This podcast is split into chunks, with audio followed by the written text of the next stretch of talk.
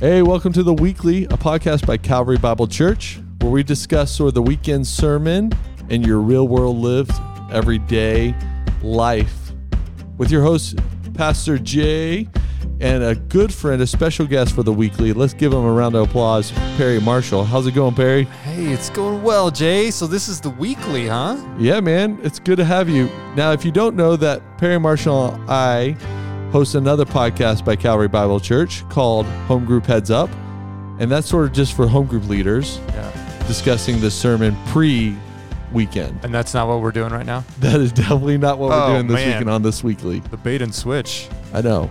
And this is a special edition. We're going to slow down. I think this is really important um, for us to sort of examine the question and answer the question who is Paul?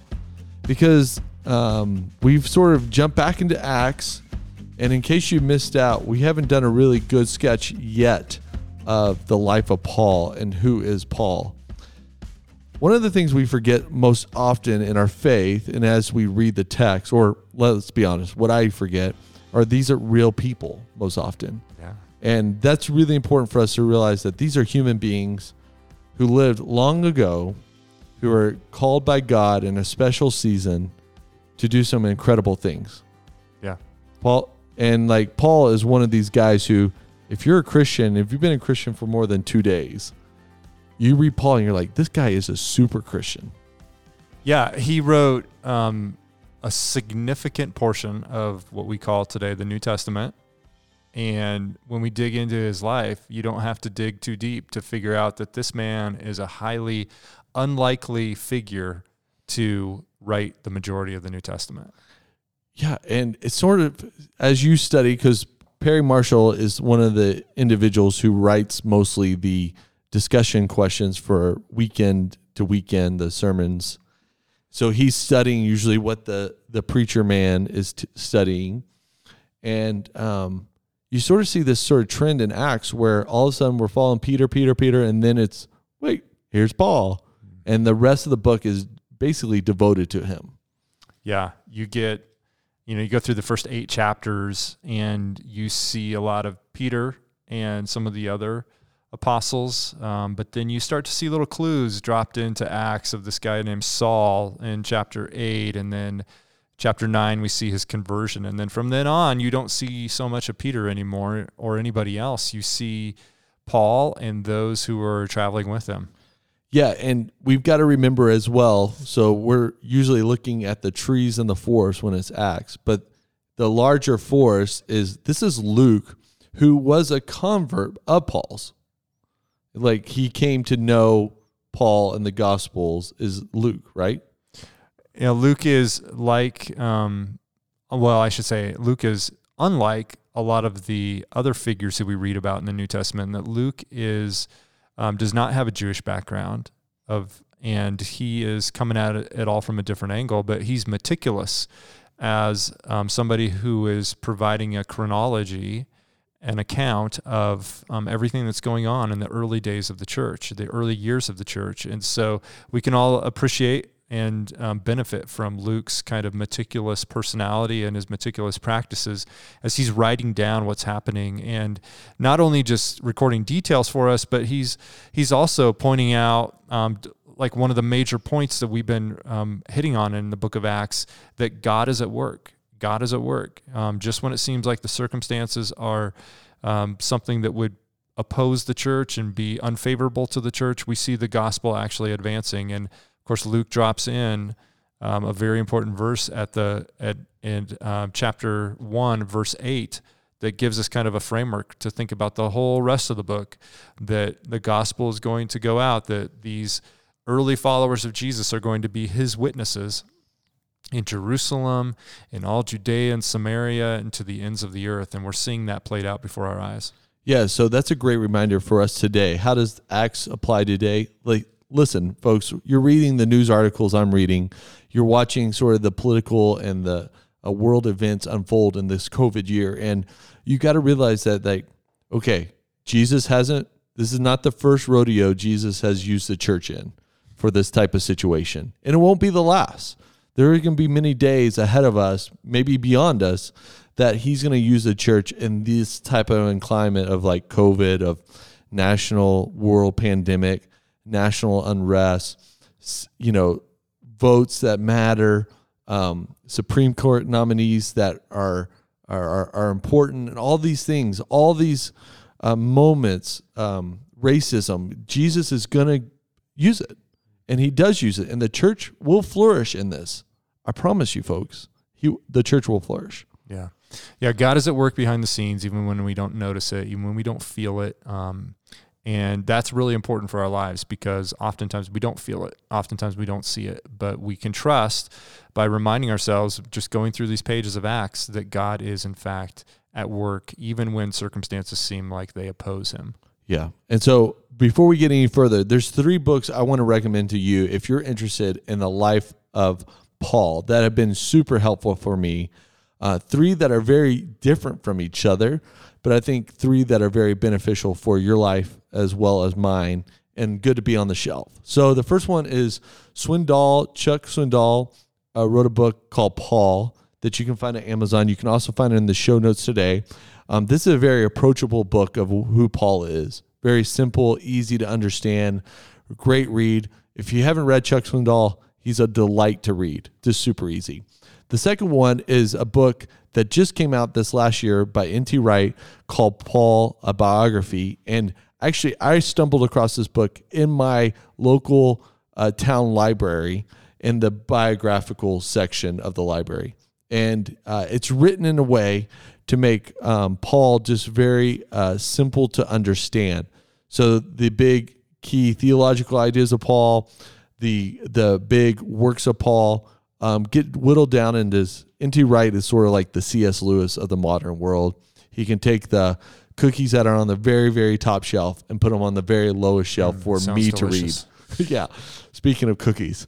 And then the third is a really interesting read. It's a fictional re- read by Walter Wangerin, and um, it's called Paul, a fiction. You'll get the show notes today. I read this in college, and it was just wonderful to read a sort of an imagination of what Paul would have been like as you read the book of Acts. So it travels through the book of Acts as Paul in a fictional account. So um, there's some imagination, there's some fictional at play, but just it blessed my socks off. Okay, it just really did. It was just a really good, encouraging read. So those are three. They're going to be in the show notes. Uh, pick up one if you're interested in one. Uh, pick up all three if you just want to deep dive into Paul. It's a great little starter pack to understand who this man is. Okay, so we're asking the question today who is Paul? Um, let's talk about some of the things we know of Paul. Now, know that Perry and I um, have a scholarly background We've dug deep into the text. Um, we're being called by God to do this. It's a delight. Um, and we still don't know everything about Paul. Not and is, even close. And is man. Paul sometimes confusing to you? Uh, only when I read them or think about them. that is a very honest response. Um, Paul's a very complex human being. Yeah, amen. Uh, understand, yeah. Understatement of the day or in the podcast. Yeah. But okay, so who is Paul? Let's start with his his sort of childhood and upbringing. For those who don't know, um, Paul was born in Tarsus. What do we know about Tarsus, Perry? Uh, Tarsus was a, a city that was um, influential, you could say. That Tarsus was a city um, that was a had a lot of the Greco-Roman influence in it. So Paul's growing up in a climate that is probably closer to the Greco Roman side of things than the Jewish side of things. And uh, right even there, you get into a place where you kind of have to stop and unpack what that means. So, you know, during this this time period in the first century, you have the major influence of the Roman Empire, which is itself influenced heavily by the Greco Empire before it. So you get um, a lot of things like pantheism, um, this idea of multiple gods, and the influence of the philosophers. And um, incidentally, we'll see some of that surface now in the second half of Acts 17 that we'll be in this week, this coming this coming week. But um, you have a climate that is very much oriented towards Rome. and uh, is focused on the Roman emperor and the empire of Rome. And so Tarsus is an influential city that's a part of all of that. Um, and Paul is growing up right in the heart of it. And so a lot of the ideas that are floating through the culture of that time period would be the kind of ideas that Paul would have been introduced to at a very young age and would have grown up around. Yeah, a little brief sketch of that city. It's the third largest city in the Greco-Roman Empire, um, and compared to Athens, and what's the second one? I believe it was Alexandria. Alexandria, and um, it was an epicenter of one particular philosophy called Stoicism. And Stoicism is a very logical philosophy that relates to the natural order of life and of the world, and um, a very interesting, wonderful philosophy that Paul would have been introduced to as he was there. And you can actually see some of that logic some of that meticulous um, ordering of things when you read the book of Romans or uh, you read his arguments for the natural order of the world. Um, Paul is very influenced by some of the culture in which he was raised in. Yeah, definitely. And as we just said a second ago, this is I'm quoting from a professor um, named Craig Blomberg, and some of you might be familiar with his name. He teaches at Denver Seminary, but he just cites here in his book from Pentecost to Patmos. Um, he's talking about Paul, and he said that he he says that Tarsus is a city that um, right next to Athens and Alexandria, like Jay just mentioned a minute, minute ago, would have been the third largest center of Greek culture and university life in the first century Mediterranean world. So Paul has that side um, that's certainly influencing him. But then Jay, he also has another set of influences in his life too, right? Yeah, in Philippians 3 5, he describes himself as circumcised on the eighth day of the people of Israel, the tribe of Benjamin a Hebrew born of Hebrews. So Paul has this very unique stance in the world with his father being a Roman citizen. We get that from sort of his plea in Acts to that he shouldn't uh, be put to death without a Roman trial, mm-hmm. which is a very important moment right. for him and which God uses to take him to the rest of the world, amazingly enough. Um, but he is also a Hebrew and uh, a Hebrew of Hebrews from the t- tribe of Benjamin. And what that means is that um, he was deeply influenced by this Hebraic life, yeah. which is filled with what kind of things? What would he expect as a, a boy?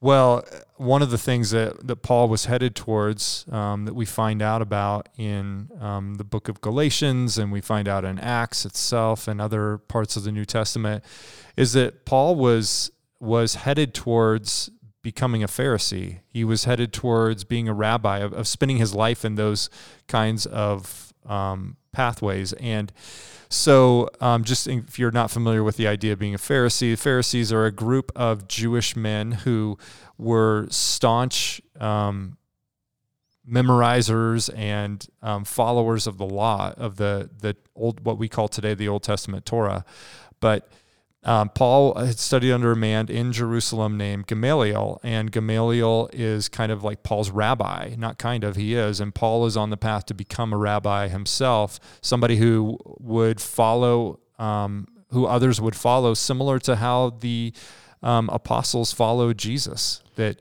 um, you see this practice within Judaism where um, a group of people would, younger people would follow a rabbi, a teacher, and Paul did that. He was in that role under a man named Gamaliel. So Paul was somebody who was very familiar. He was thoroughly indoctrinated into the Jewish religious way of life and um, knew the law frontwards and backwards. Yeah, so this is how this possibly could apply to your everyday lived life. Paul has this influence, these religious influences, these cultural influences that we all have, that we all bring to when we come to follow Christ. And Christ doesn't say just leave those behind because he's never going to use them again. He uses those influence, those stories to really shape the kingdom of God later on in your life. So, you know, like take me, for example. I am a, a son of a, a father and mother who got a divorce. I didn't realize when I came to know Christ that God would use that story to reach a bunch of other people that were in that similar story. And so Paul, what Paul's doing is, and what God's doing through Paul is he's using Paul's background, his culture, his expectations, his deep religious life to really help the church flourish in the in the first century. And what is he using in your story? What what are your stories? What are the things that you regret? What are the things that make you sad? What are the things that has caused you grief? God's going to use those things for his glory. He uses all that material to bring about his story in your life. Yeah, I think that is a point that we should just camp out on for a while because um, there are certainly things that that we might think that are from our past. Maybe it's where we grew up. Maybe it's the socioeconomic bracket we grew up in. Maybe it's um, just kind of the ideas we had growing up that our family held to. Or maybe we're just ashamed of our past because of what it meant, of what happened in our past. But we serve a God who can redeem those things and use those things in powerful ways. And I think that, you know, when we read Paul and we hear him refer to himself as the greatest of sinners, I think Paul Paul knows exactly just what it is to live a life that's contrary to God's ways, but yet God's grace was so powerfully at work in Paul's life that God was able to use Paul, even those experiences that were contrary to God's grace or contrary to God's ways, rather. Um, and God would use those things to enable Paul to minister in ways that were powerful and that were um, things that allowed him to maybe reach people who most other people in his day wouldn't have been able to speak to. Yeah. God uses all of our stories, and uh, we can't ever forget that or be ashamed of those things because um, you never know what God's going to use.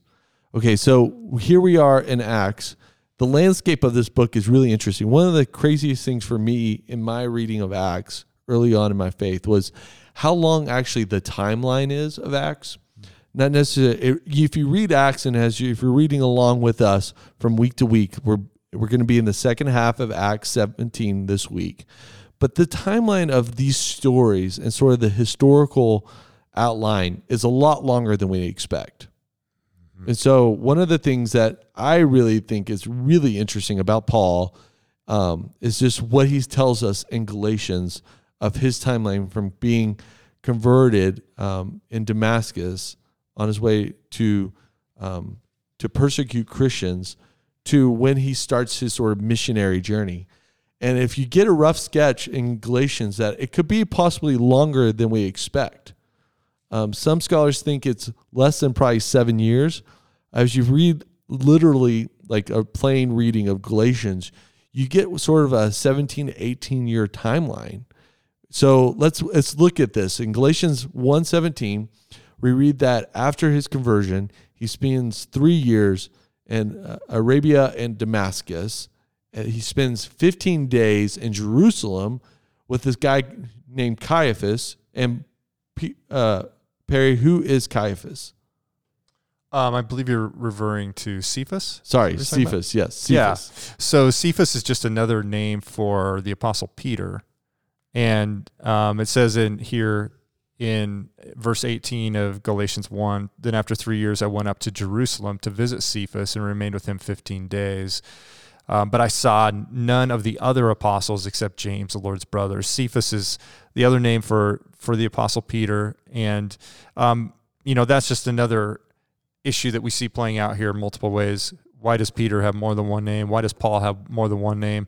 In this day, it was not uncommon for the same person to have up to three different names, and we won't go down that rabbit trail. But um, so Cephas is is referred to here by by Paul as being somebody that he referred to and um, wanted to spend time with. And you know, one of the one of the motivations behind that is so that Paul can make sure that he is that the gospel that he is preaching is in fact the gospel as Peter understands as well so that they can cross check each other and make sure that Paul's preaching is sound as Paul has been away from kind of these major figures who actually stood in Jesus' shadow during his earthly ministry. Yeah, that's a great reminder. And then after these three years and 15 days, he goes back out to Syria um, back home to his sort of region, uh, Sicilia, and he is or Sicilia, whatever you want. Cilicia, Cilicia. yeah, Yeah, yeah. So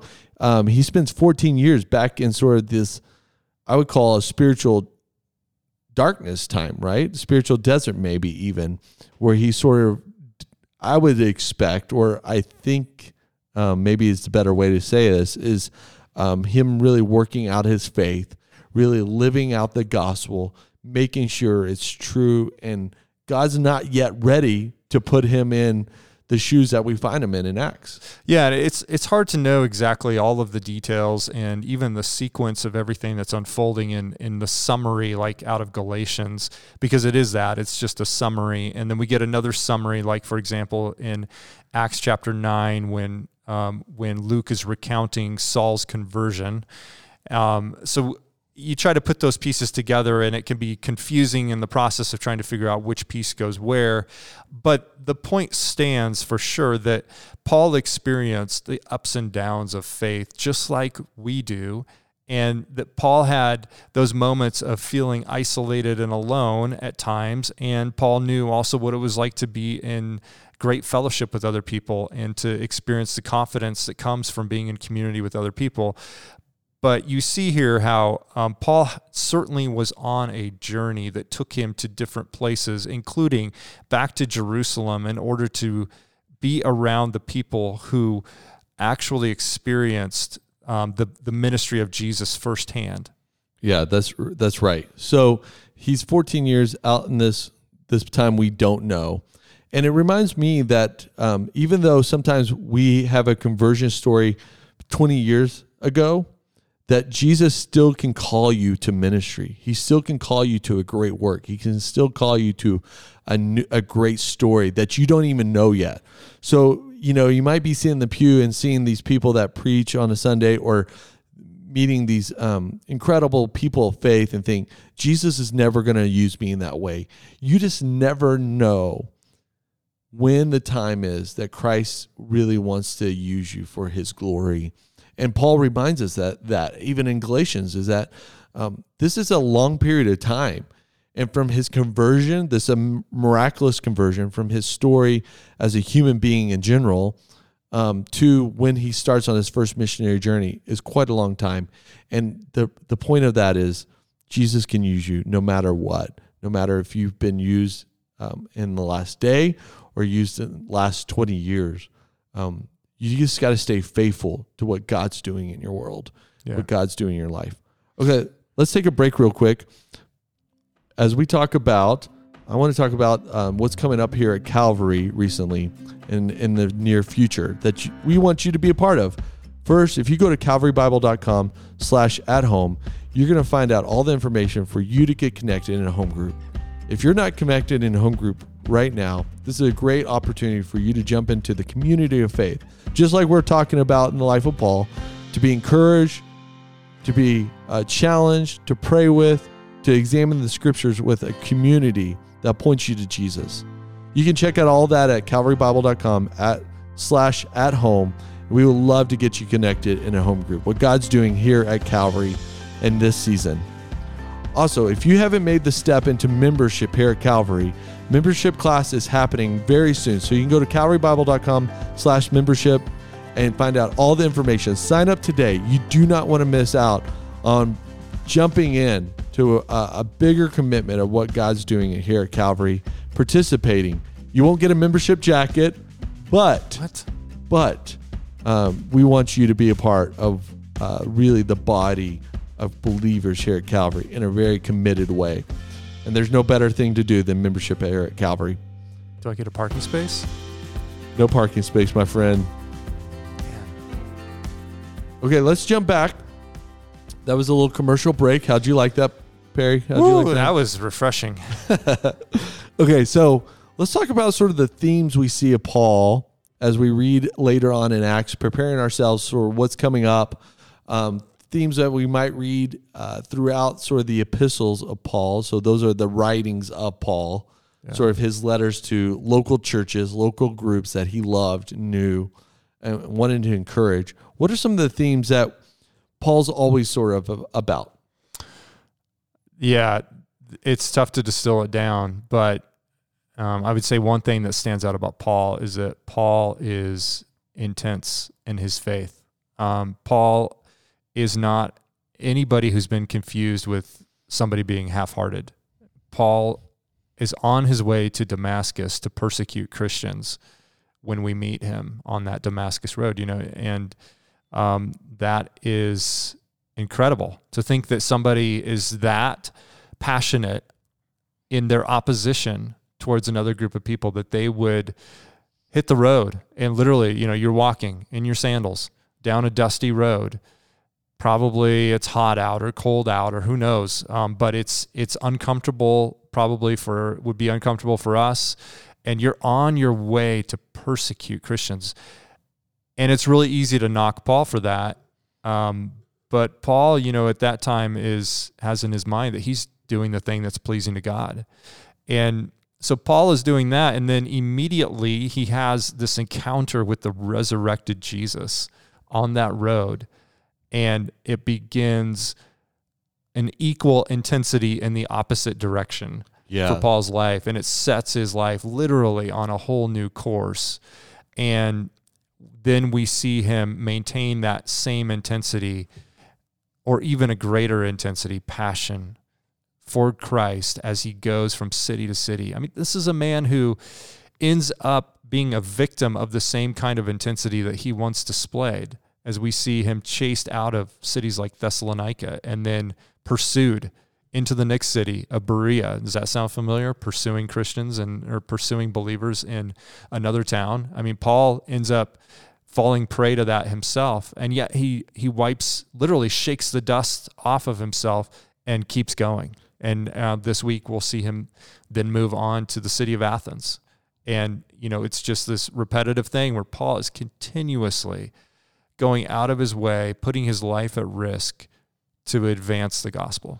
That's true. Another theme we see in Paul is the resurrection of Jesus. You hinted at this at the his conversion where he encountered the resurrected Christ. But the resurrection is super important. It should be super important for all of us. It's the pinnacle of which our faith hangs. Mm-hmm. Without a resurrection, there is no future hope of glory. Right. And Paul says that in 1 Corinthians 15, and that's a great chapter for you to read. That's a great devotional chapter. When you're on the ropes, read 1 Corinthians 15 because Paul declares that the resurrection is essential for his faith. Yeah. And that's the good news of the gospel is that we serve a God who came, was man, humbled himself, became obedient to death, even death on a cross, and was raised on the third day. The Father in heaven given the stamp of approval that it was finished. It was sufficient for what all that Jesus had accomplished on the cross. And so you, the theme of resurrection is super important for Paul in all of his letters. You're just going to see it over and over again. Once you think resurrection, you're going to see resurrection in all of his language. The cross is another more really important. He says it's folly to those who are perishing, mm-hmm. but it is the glorious news for us who who have been saved. And so the cross is another major important another thing that we don't see very often or think that maybe be in the background of Paul's writing is um, this sort of the the working of a legal legalism or law based faith towards a grace based faith, and he's the apostle of grace for sure in the sense of defining what really grace means to us. Yeah, definitely. You know, some have have characterized what Paul came out of as a kind of as a formula: faith in Christ. Or these are these are people who wanted to hold on kind of to their Jewish roots, um, people who were called the Judaizers, and they would hold on. They would say faith in Christ plus works of the law justifies us with God. And justification just being God declaring us to be righteous before Him where Paul is preaching the gospel as faith in Christ leads to our justification and not then works of the law, but works of the Spirit. So Paul is preaching this message, this gospel of grace that is in contrast to even people who in his day and in his setting would would also agree, oh yes, I know that we need to have faith in Christ, but we also need to hold on to these works of the law in order to please God. But Paul's saying, no, no, no, it, it's faith alone. um, because of God's grace. And you know, you see the beautiful, beautiful picture of that in um, Ephesians, where Paul says it's by grace we've been saved through faith, and that not of ourselves, but it's a gift of God, not by works, so that no man can boast. That's a beautiful way to explain Paul. Um, and another thing, maybe a cultural thing for us right now, is Paul was always bumping up into the Gentile world, the Roman world, that Caesar was Lord, that everything hung upon Caesar and his rules and law. And Paul is coming here and saying, no, Christ is Lord. Right. That this this this man Caesar is not going to save you. He might it might feel like his savior, but in the end, he's not going to save you. And so that's another just re- great reminder that hey, we want you to get involved in your political season. We we need Christians in the pol- politics, but we've also got to realize that like they won't save us. Only Christ will save us. Only Christ and His kingdom is the true reign of God in the world. Yeah, I think just like you said, Jay, it's easy for us to to think, well, nobody's walking around here in our streets today saying that the president or the government, the Republican Party or the Democratic Party or the independents of the world, um, that our own political philosophy is going to save us or that it's Lord. None of us feels that way. But I don't think it's so out of the question to wonder if maybe we are putting too much hope in our politics of this day or insert something other in that blank. Maybe it's not right. politics. Maybe it's my bank account. Maybe it's my um, my job title. Maybe it's the state of happiness I experience in my relationships or success how, of my kids. The success of my kids. Fill in the blank, and those things can easily become in our own hearts a kind of Lord for us that we follow and we substitute in place of Christ. And of course, that's where um, immediately there's an impact that we need to be aware of and repent from to change. Totally. That's a great encouragement, Perry, that um, Paul's sort of message is that too, as you read his, uh, his works and his letters, and you sort of get to know this, this important figure in the Christian life that he's, he's super encouraging he might seem scary at first, but really Paul's message is so important and will bring and bless us and continue to transform us into the image of Christ. And Paul's all about that. Yeah. He wants that for every human being. Definitely. Okay, so we're, we're going to wrap up. Perry, I, I thank you so much for being here, man. Thanks for jumping in on this special edition of Who is Paul. We hope that you're reading along with us. We're in Acts 17 this week. We're in the back half of Acts 17. Paul is going to a place called the Areopagus, and this is in Athens, and is the elite of the elite of philosophical tradition. Yeah. How fun is this passage? Oh, it's awesome. It's awesome. And if you were with us a couple weeks ago, um, it'll remind you in some ways of what happened in the city of Lystra However, the setting is very different. They're both pagan places, but um, one is more backwoods country place, Lystra, and one is like high society of Athens. So, and Paul is on fun. his way, and we want you to catch catch in, get involved, read along with us. Yeah, Acts 17 this week. I want to leave you with this. I was reading this this morning, Philippians 1 3 through 5. This is a great encouragement from Paul, the man we've been talking about. Um, he says, I thank my God in all my remembrance of you, always in every prayer of mine for you, all making my prayer, my praying, my prayer with joy. Because of your partnership in the gospel from this day until now. Hey, friends, as one of the pastors here at Calvary, I'm just so thankful for you. I'm thankful for the ministry that you do in the worlds that you live in, the spaces that you operate in. Know that we're praying for you. We miss you. We're so thankful for the partnership we have in the gospel together, that Paul had the, in the gospel with us. And so take heart, my friends, that you're loved, you're cared for, you're known, and we just want to bless the socks off of you and know that God is still God. Jesus is still on his throne. He was raised on the third day. And may we go and live like that.